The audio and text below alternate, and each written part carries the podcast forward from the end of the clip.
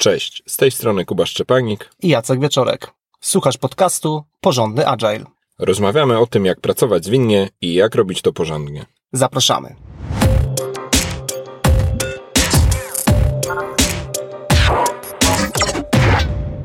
W dzisiejszym odcinku poruszymy temat, który został zgłoszony do nas przez jednego z naszych słuchaczy bądź słuchaczek w ankiecie i zostaliśmy poproszeni z Kubą żebyśmy poruszyli temat o wspieraniu liderów i menadżerów, tak aby nie bali się utraty kontroli. Zaczęliśmy dyskusję na temat tego odcinka i zastanowiliśmy się, jakbyśmy do tego tematu podeszli, bo tutaj jest e, w zasadzie w pytaniu zlepienie dwóch wątków. Z jednej strony wspieranie liderów, z drugiej strony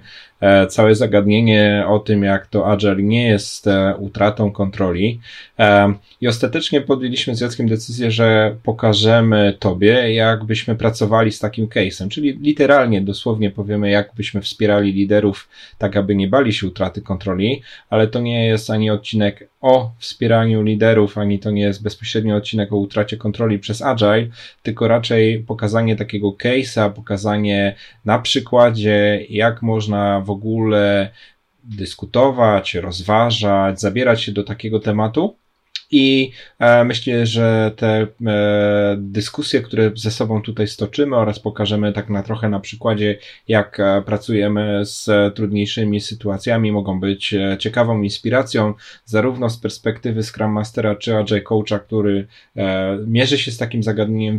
w swojej firmie czy wokół swojego zespołu, ale też liczymy na to, że to będzie również inspiracja dla wyższego managementu, agentów zmiany, liderów transformacji, żeby zobaczyć, jakie zagadnienia warto rozważyć, e, warto na nie spojrzeć, spojrzeć głębiej, spojrzeć szerzej. I cały sens e, tego odcinka to będzie trochę dyskusji na temat listy pytań, które byśmy zadali w tej sytuacji właśnie wspierania liderów e, w tej, w tej przed, przed tą obawą utraty kontroli. Jakie jest pierwsze pytanie, do którego doszliśmy przygotowując się do odcinka? Pierwsze pytanie brzmi: czy menadżer dobrze rozumie sens zmiany i z drugiej strony patrząc, tak bardziej od strony organizacji, czy sens zmiany został dobrze wytłumaczony. I będziemy się trzymać generalnie tego e, wzorca. Zawsze spojrzymy najpierw z perspektywy e, osoby, później zawsze spojrzymy z perspektywy organizacji. I mm, zaczęliśmy od takiego, mm, naszym zdaniem, bardzo istotnego punktu widzenia, gdzie sięgamy absolutnie do, do początku, e, do pewnego rodzaju źródła zmiany, czyli do odpowiedzi na pytanie, dlaczego w ogóle chcemy się zmieniać, co stoi za potrzebą zmiany, czego się spodziewamy, o jakich rezultatach mówimy, jaka jest wizja firmy po zmianie. E, I tutaj staramy się spojrzeć na temat zarówno z tej perspektywy, czy menadżer rozumie sens, czy ta cała um, zmiana została dobrze wytłumaczona, zakomunikowana, jakiej jakości była ta komunikacja, ale jednocześnie chcemy spojrzeć na to z perspektywy organizacji, czyli zadać sobie pytanie, czy zostały wykonane wszystkie możliwe kroki zapewniające, że nie będzie pytań bez odpowiedzi, co oczywiście może być taką sytuacją trudną do osiągnięcia i zawsze ktoś e, nie doczyta komunikacji, e, nie usłyszy, nie będzie w stanie sparafrazować. Natomiast e, no, na pewno warte rozważenia jest to, czy w ogóle te takie absolutne podstawy dotyczące tego, dlaczego ten cały wysiłek wykonujemy, zostały zapewnione. I może się tu wydawać, że to pierwsze pytanie jest bardzo nie na temat, no bo przecież e, case, o którym tu mówimy, to jest e, menedżer boi się utraty kontroli, jakoś źle interpretuje podejście zwinne, ale zaczynamy od tego punktu, czy, czy, czy mocno polecam zaczynać od takiego właśnie zagadnienia, jaki jest ten głębszy sens, jaki jest tutaj w tym przypadku temat e, zmiany w podejściu zwinnym, e, zmiana w roli menedżera, jaki jest ten głębszy sens, po co to w ogóle się dzieje, po co firma wymyśliła sobie, żeby cokolwiek e, zmieniać, bo prawdopodobnie w odpowiedzi na takie pytania, jaki jest ten sens zmiany i też e, jak my go dobrze tłumaczymy z perspektywy organizacji, prawdopodobnie prawdopodobnie w odpowiedzi na ten temat jest e, parę ważnych e, zagadnień, za które można się zaczepić w dalszej rozmowie e, z takim menedżerem, jeśli mówimy tu o rozmowie na przykład bezpośrednio z tym menedżerem, który ma jakieś obawy związane ze zmianą, bo prawdopodobnie sens tej zmiany, w zależności oczywiście od organizacji, tu będziemy trochę ogólni, no ale prawdopodobnie jest to coś o tym, jak dotychczasowe metody nie są wystarczające, o tym, jak organizacja ma ochotę zmienić styl zarządzania, jak organizacja ma ochotę przyspieszyć e, tempo prac rozwojowych. I te wszystkie zagadnienia e, mogą być e, ciekawym tłem do dyskusji o kontroli, o właśnie menedżerze i e, bez niej taka, czy takie szybkie wskoczenie w odpowiedź na pytanie lub dyskusję lub właśnie jakieś takie wymienianie się argumentami może nas niebezpiecznie szybko jakby zaprowadzić w jakiś taki kozi róg, e, albo nam się kończą argumenty, albo te argumenty w ogóle nie są słuchane, bo tak naprawdę e, no mam poczucie, że ten, ta kwestia tutaj kontroli, posiadania jej przez menedżera może być tylko jednym z wątków, a nie jedynym, o którym warto dyskutować. Idąc e, dalej w tych e, pytaniach, które warto sobie zadawać w takiej sytuacji, to drugie z zagadnień takim bym, takich bym powiedział bazowych, podstawowych, to jak e, dany menedżer, ten z obawami, rozumie i jak definiuje podejście zwinne, jak, jak rozumie agile.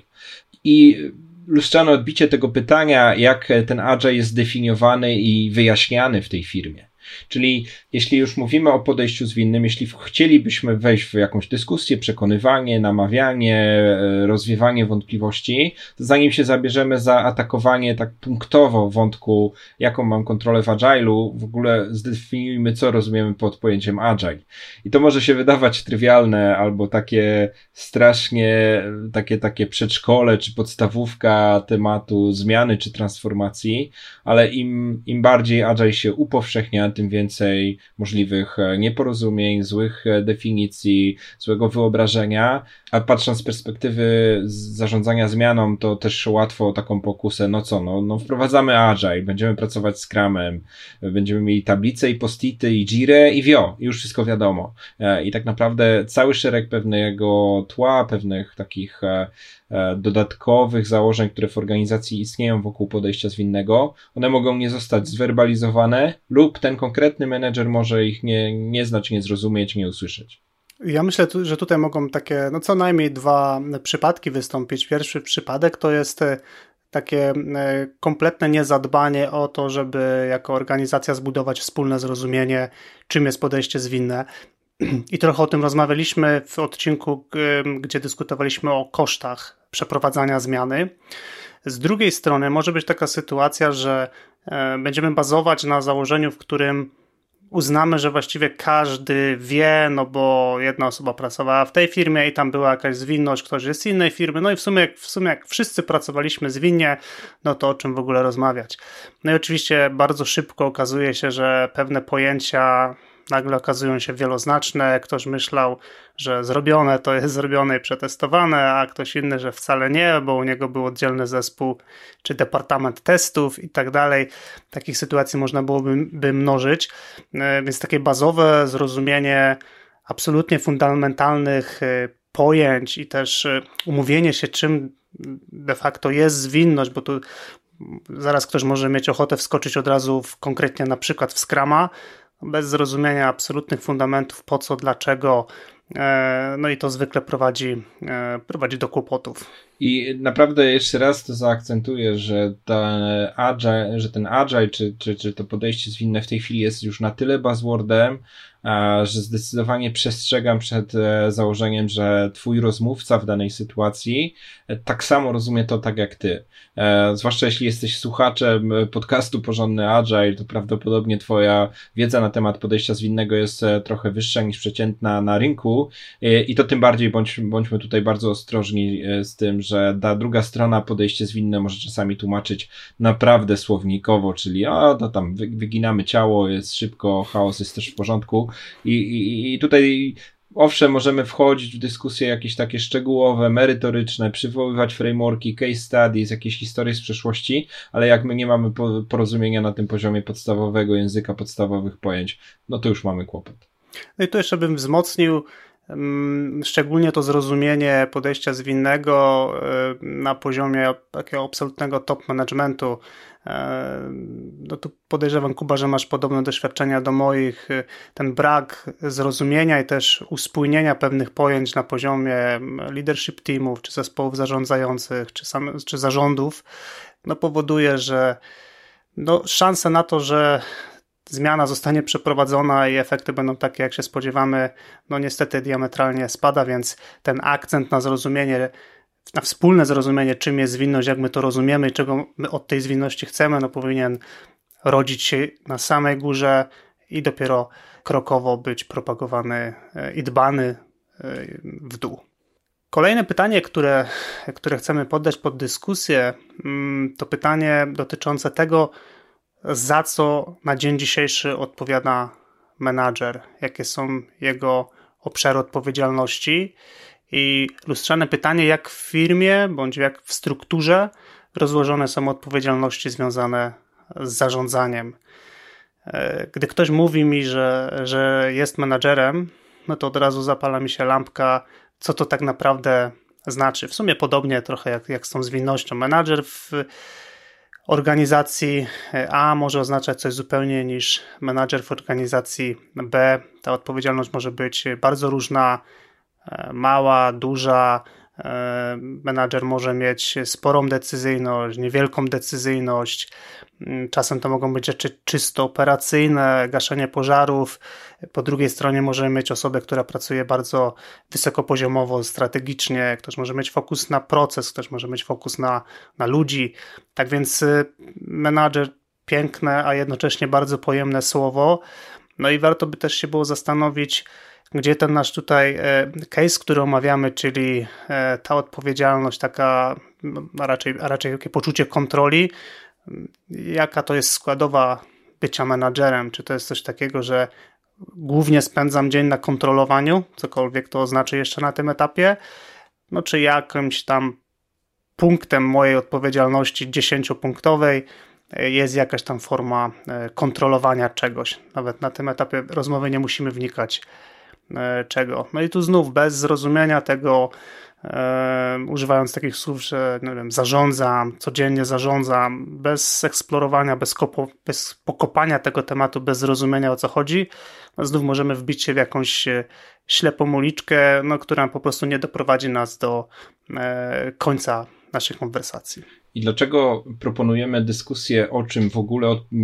o, za co odpowiada, czy, czy, czy, czy czym zajmuje się menedżer, a nie dyskusją od razu o tym, że słuchaj, kontrolę to masz teraz tak, a będziesz mieć tak, bo może się okazać, że, e, że, że ten szerszy obraz e, trochę pełniej pokaże e, tą powiedzmy tranzycję, czy, czy, czy, czy taki stan przed zmianą i po zmianie lub jakiś pewien proces takiego ewoluowania tej roli menedżera. I jeśli, jeśli właśnie patrzymy tylko na takie przypadki e, brzegowe albo, albo jakieś takie tylko wycinkowe e, tematy związane z rolą kierownika, czy szefa, czy lidera, to może się zaraz okazać, że też e, niekompletnie ten cały obraz pokażemy. I tutaj merytorycznie ma akurat to tyle znaczenie, że faktycznie rola menedżera w podejściu zwinnym ewoluuje i tej poczucia kontroli, czy takiego bezpośredniego sprawowania kontroli jest o wiele mniej przynajmniej przeciętnie rzecz biorąc, patrząc na to, jak, jak role menedżera potrafią być pełnione w podejściu takim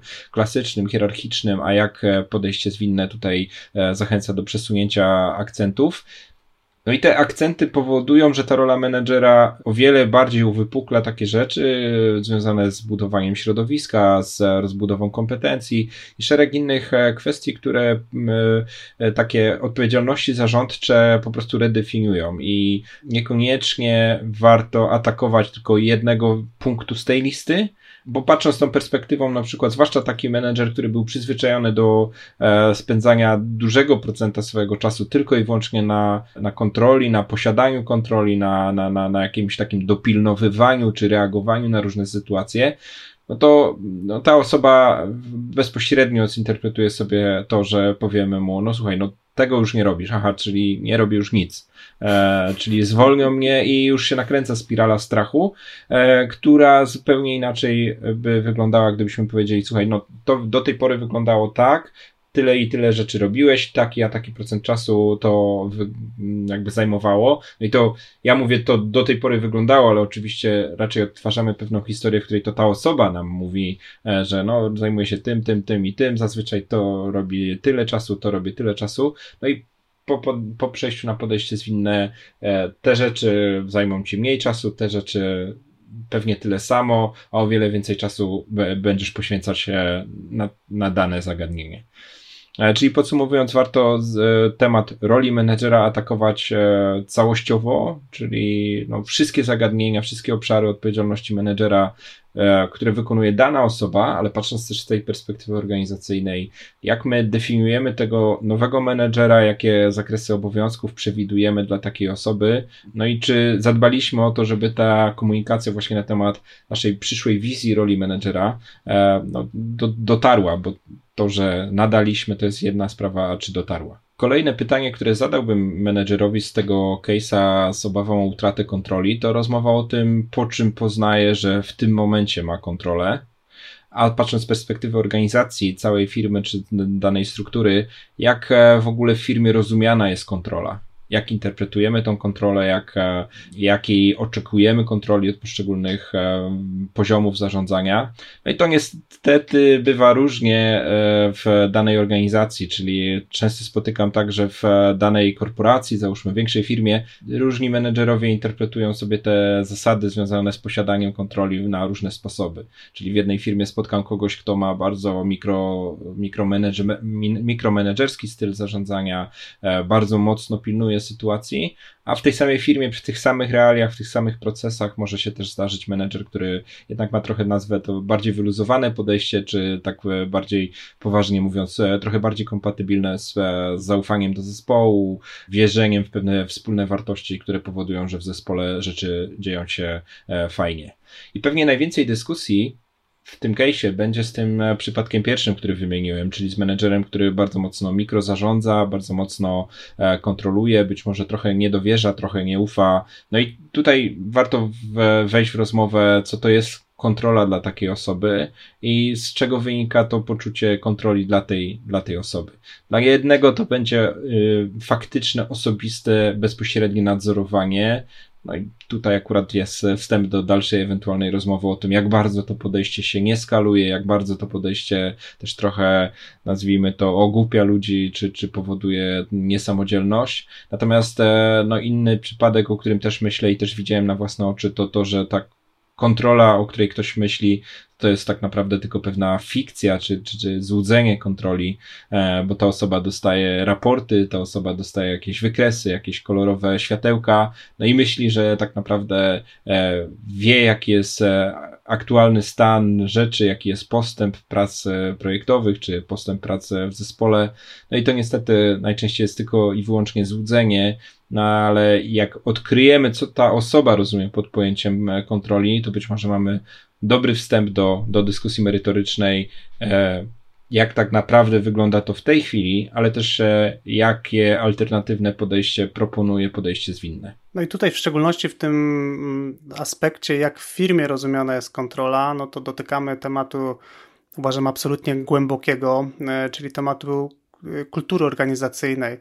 I ta kontrola, e, ona na pewno jest w, jakimś, w jakiś sposób zdefiniowana e, w DNA organizacji. To może być, to mogą być takie definicje wprost, e, na przykład na poziomie bardzo konkretnych procedur, mm, ale mogą to być też takie zachowania, które nie są nigdzie spisane, ale są po prostu powszechnie akceptowane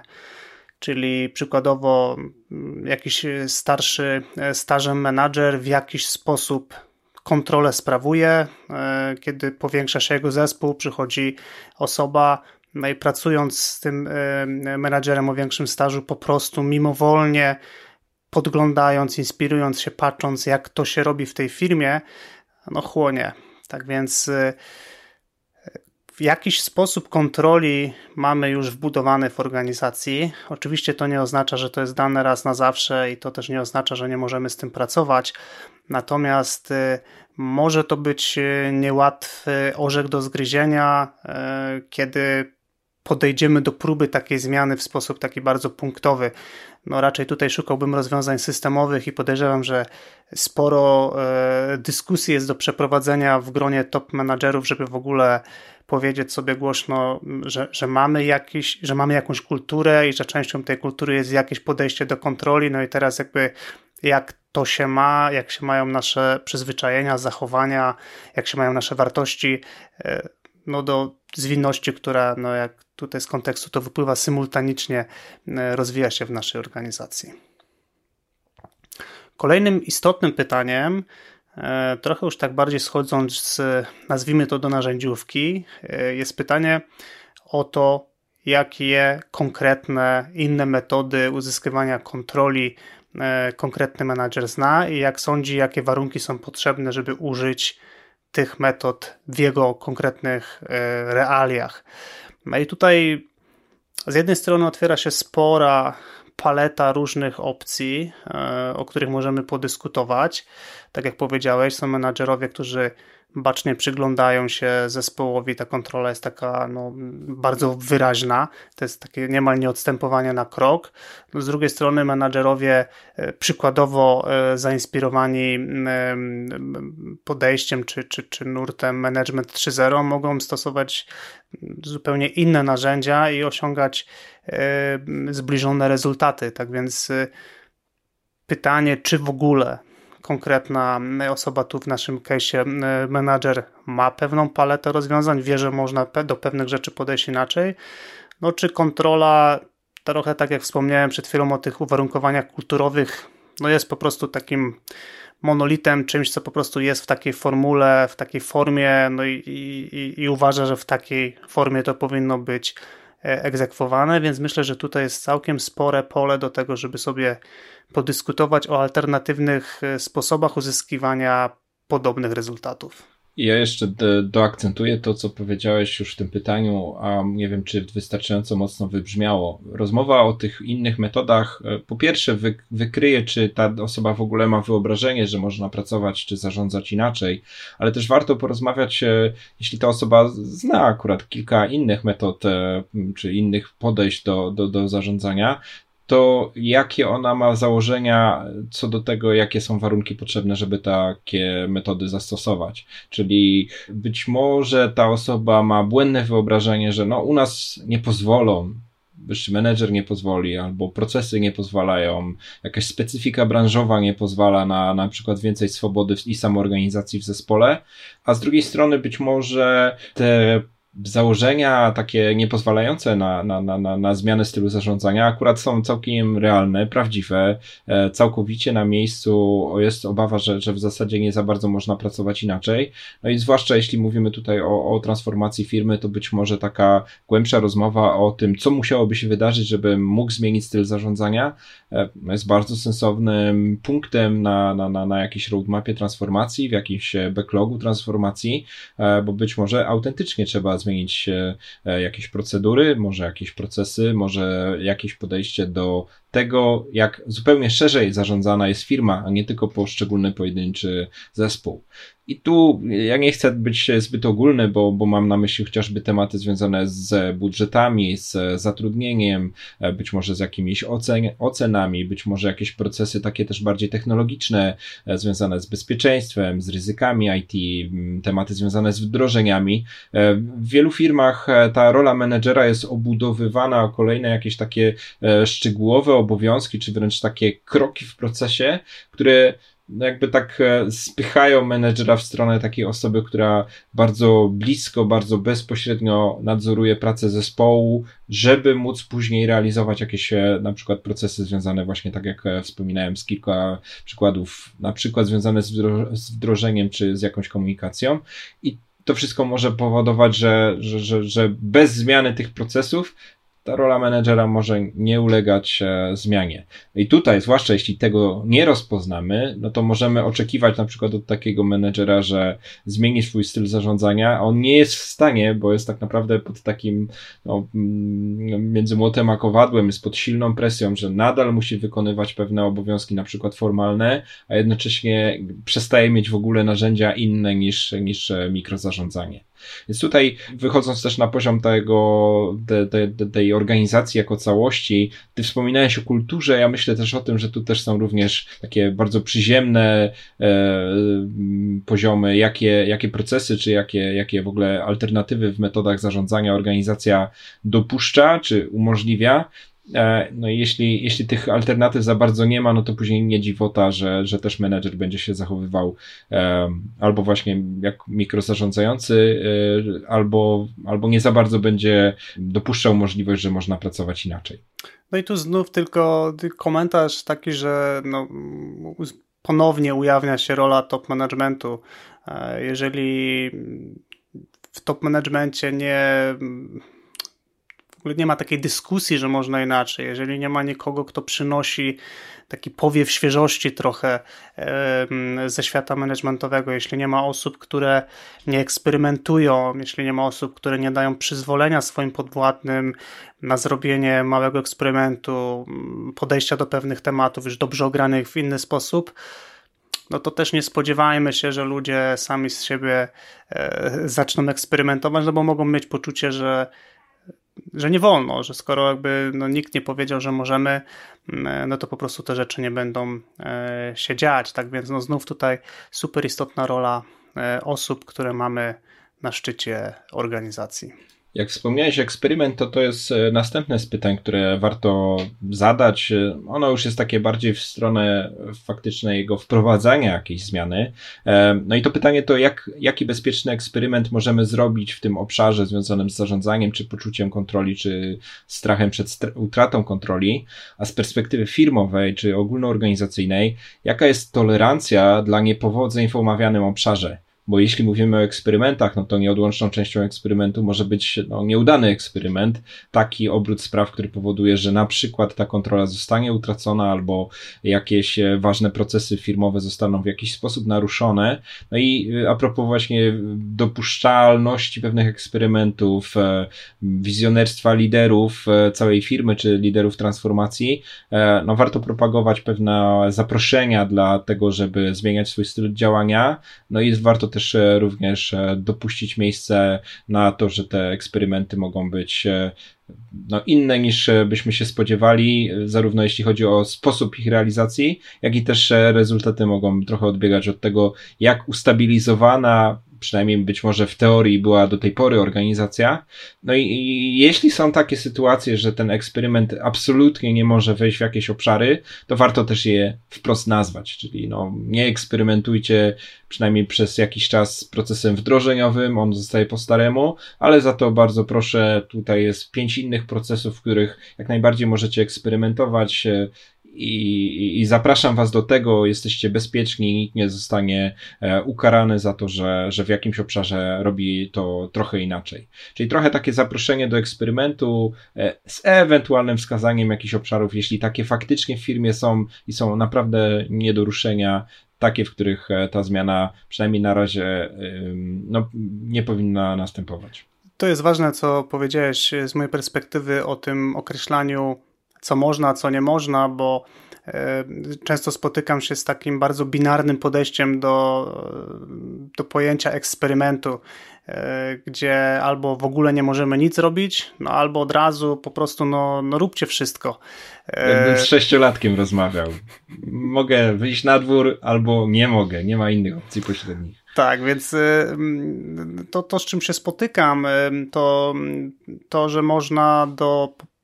tematu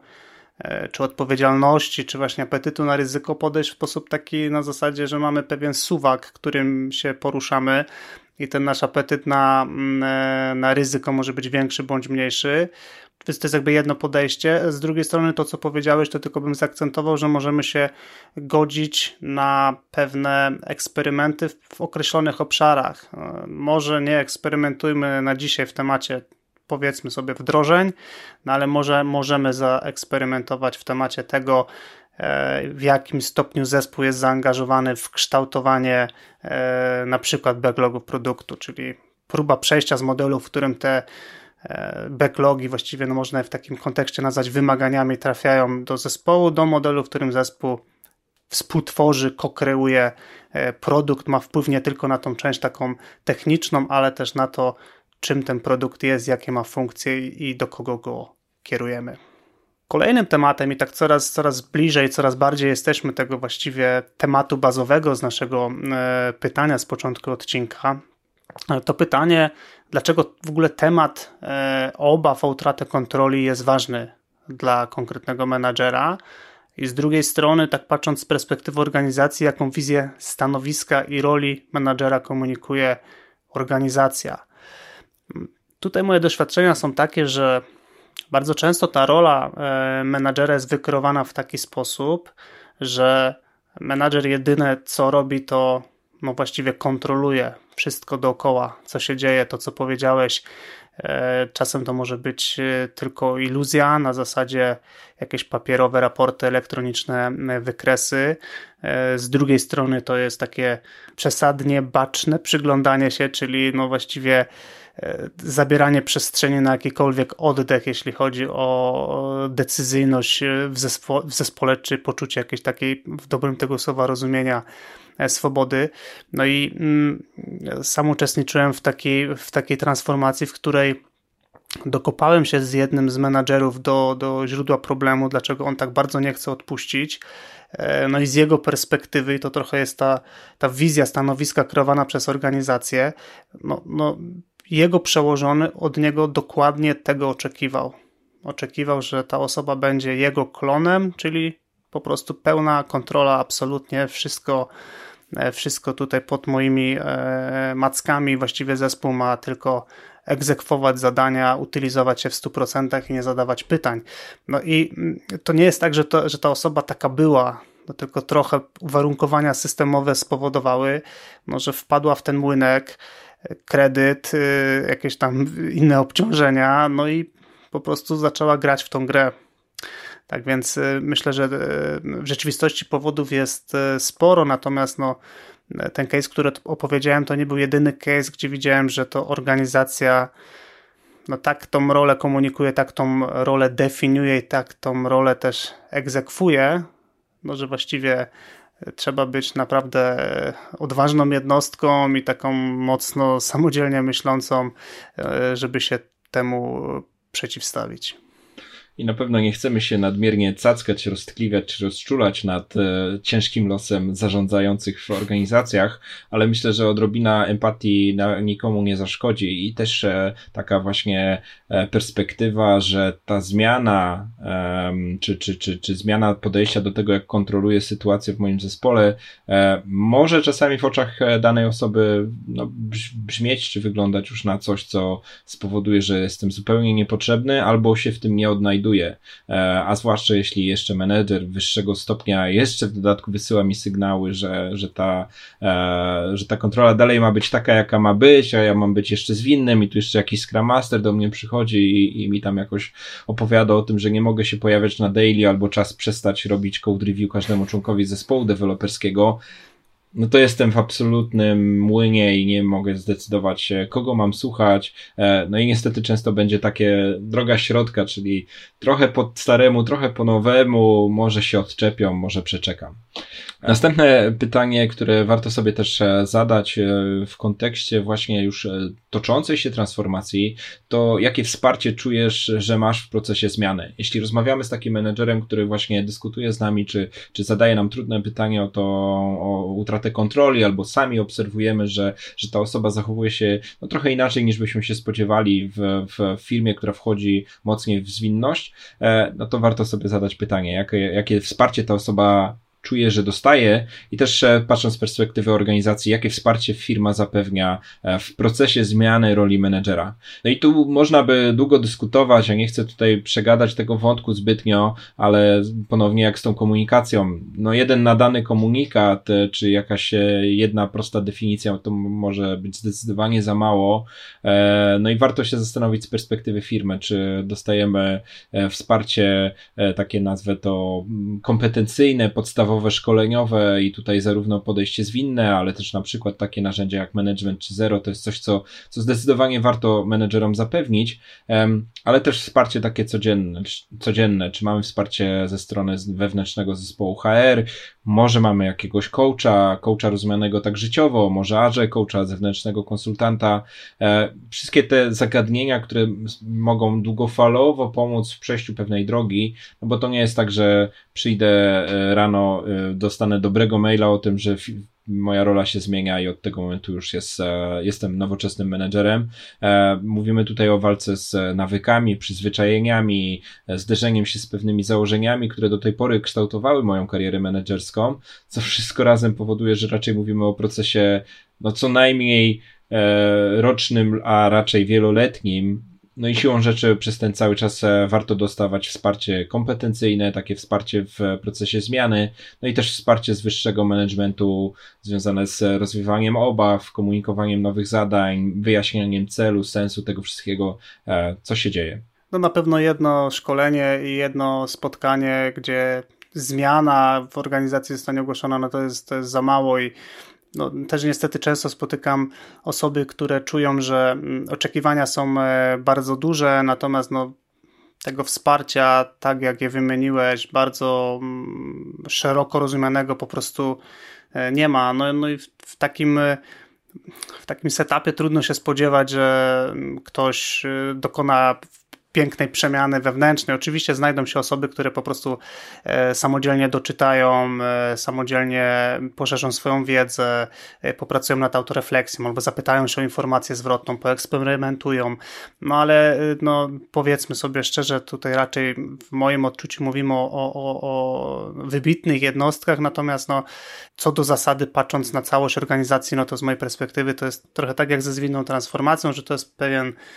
proces, to jest pewna droga, to nie jest coś, co załatwiamy jednym komunikatem. Puenta, e, która płynie e, i którą chcieliśmy z Kubą zaakcentować w tym odcinku, jest taka, że jak widzisz, cała ta rozmowa, e, wszystkie te nasze pytania, zarówno z perspektywy menadżera, jak i z perspektywy, z perspektywy organizacji, pokazują, jak wielowymiarowe i złożone e, zjawisko e, dotykamy e, i doświadczamy. I mm, zależało nam, żeby pokazać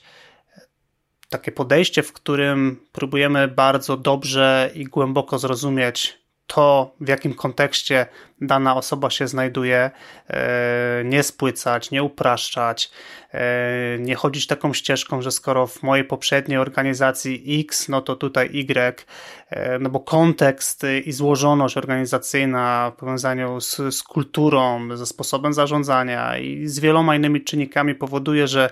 bardzo często mamy do czynienia z unikatowymi sytuacjami, e, których dopiero takie bardzo drobiazgowe rozebranie na części pierwsze pozwala nam zrozumieć, jakie mamy możliwości. Taki skok e,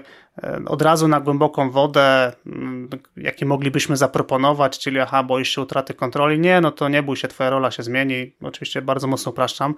e, no to nie jest rozwiązanie i, i taki mieliśmy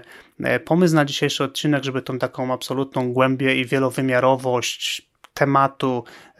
zmiany, a w szczególności zwinnych e, transformacji w organizacji ukazać. I powiem jeszcze inny przykład e, standardowy w takim zagadnieniu. Jak słyszysz, nie mówimy w tym odcinku za dużo o tym, jak przekonać menedżera, że agile to jednak nie jest utrata kontroli. I no to, to jest jedna z takich szybkich odpowiedzi, y, jeszcze gorsza chyba, a czasami ją spotykam, to taka odpowiedź, e, standardowa odpowiedź numer jeden ze Scrum Guide'a. No w Scrum Guide'zie nie ma menedżera, resztę dopowiedz sobie sam. To zdecydowanie nie będzie to, co rekomendujemy i ten tok myślowy, który pokazaliśmy w tym odcinku ma tutaj zachęcić do tego, żeby e, rozpoznać zjawisko, zastanowić się, jak ono wygląda i dopiero wtedy wchodzić w jakieś rozwiązania. Jak słyszysz też w wielu, wielu miejscach zaznaczamy, że te menedżerskie zachowania mogą być ewidentnym skutkiem zupełnie innych e, procesów całofirmowych. A na e, zupełnie e, innym poziomie chcieliśmy pokazać też w ramach tych naszych dyskusji i możliwych przykładów i pytań, pokazać jak złożona jest zmiana zwinna jako taka. Zmiana roli menedżera jest tylko jedną ze składowych wielu, wielu innych możliwych zagadnień, które wchodzą w skład transformacji zwinnej i to nie jest tylko proste zaaplikowanie jakiegoś gotowego rozwiązania, to nie jest też ścieżka stan obecny, stan docelowy i proces e, takiego szybkiego przejścia z A do B. E, tutaj jakby i tak pewnie za mało wybrzmiało w naszej opowieści o tym, jak to jest wielokrokowe, eksperymentalne, być może ze ślepymi, ślepymi uliczkami. Najczęściej zmiana też e,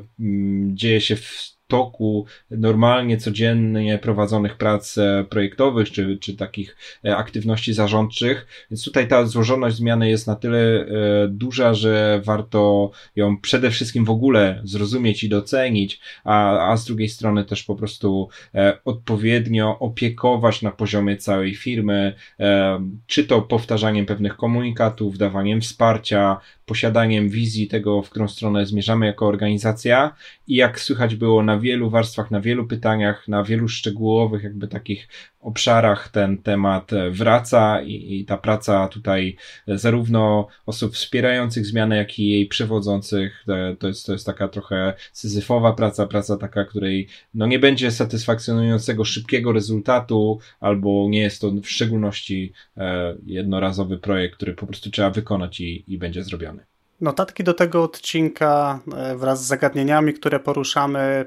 pełną transkrypcję, jeżeli ktoś preferuje czytać, a także e, zapis wideo, znajdziesz na stronie podcastu porządnyagile.pl